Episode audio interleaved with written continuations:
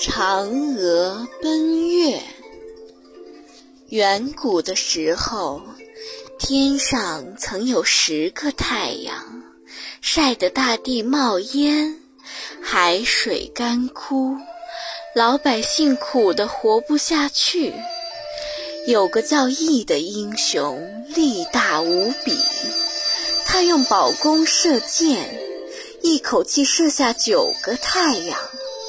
最后，那个太阳一看大事不妙，连忙认罪求饶，羿才息怒收工，命令这个太阳今后按时起落，好好为老百姓造福。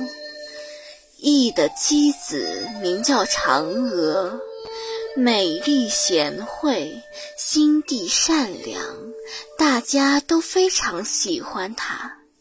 一个老道人十分钦佩羿的神力和为人，赠他一包长生不老药，吃了可以升天，长生不老。羿舍不得心爱的妻子和乡亲，不愿一个人升天，就把长生不老药交给嫦娥收藏起来。羿有个徒弟叫彭蒙，是个奸诈小人，一心想偷吃羿的长生不老药，好自己升天成仙。这一年的八月十五，羿带着徒弟们出门打猎去了。天色近晚，找借口未未去打猎的彭蒙闯进嫦娥的住所。威逼嫦娥交出可以升天的长生不老药，嫦娥迫不得已，仓促间把药全部吞下肚里，马上她便身轻如燕，飘出窗口，直上云霄。由于嫦娥深爱自己的丈夫，最后。他就在离太离地球最近的月亮上停了下来。